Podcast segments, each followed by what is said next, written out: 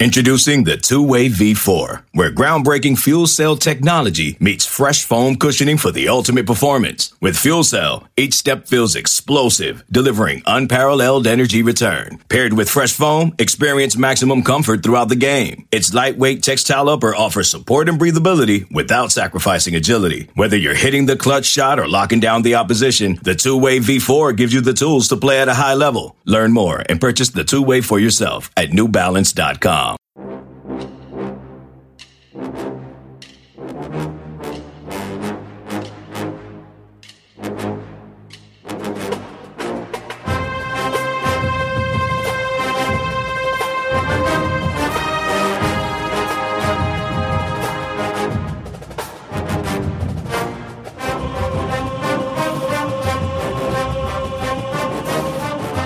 Good morning, Bucknutters. It is Thursday, February 17th, 2022. I am Dan Rubin. This is the Bucknuts Morning Five and Change.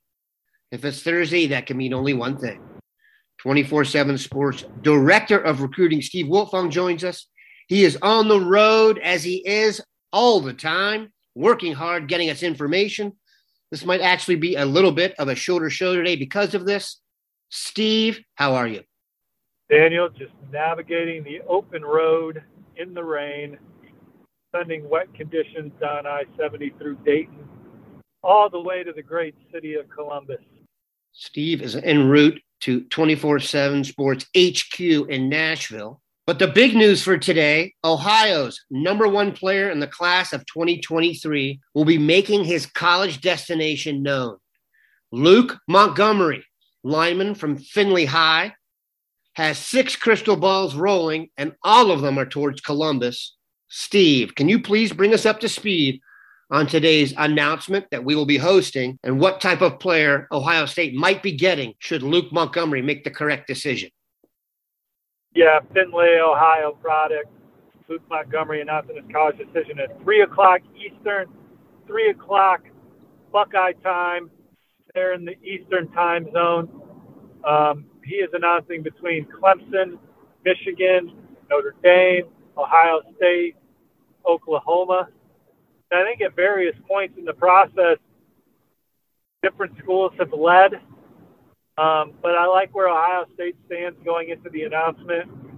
I think that just the uh, to the program and the the consistency of the program over the last several decades I think has really put Ohio State in a good spot for Luke Montgomery. I think he hit it off really quickly with Justin Frye. So those are things that I think have put Ohio State in a good position going into this afternoon's announcement on CBS Sports HQ, www.cbssportshq.com, how you can watch.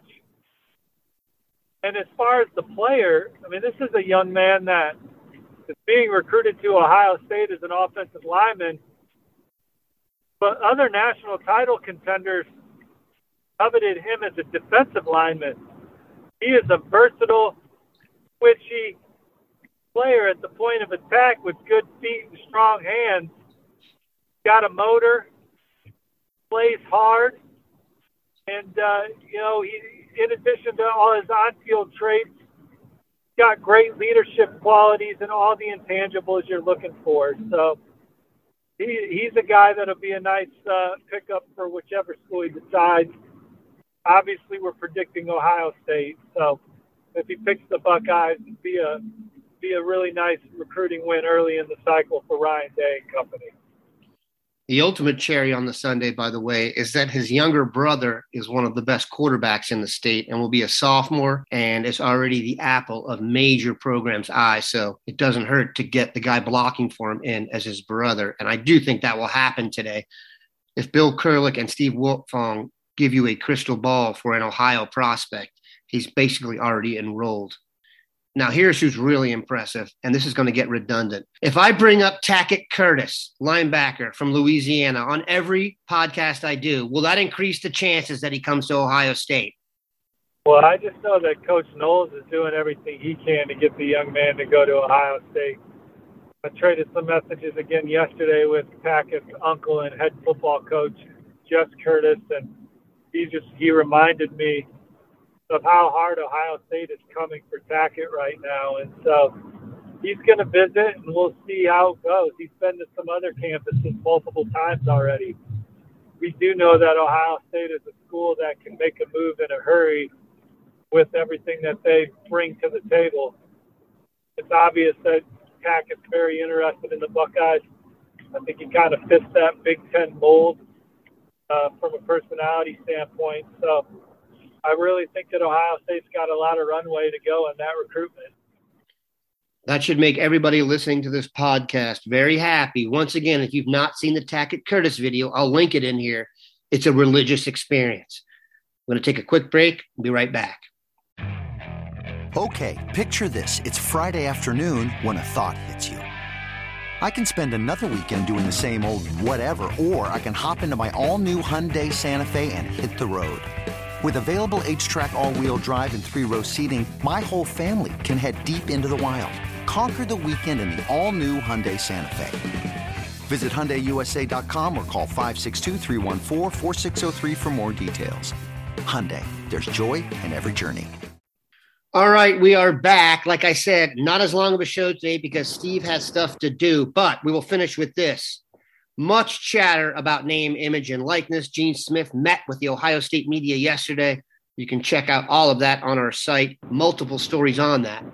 But here's my question Is name, image, and likeness going to affect wins and losses? I know we've talked about what kind of trucks guys are driving and pizza places they're supporting.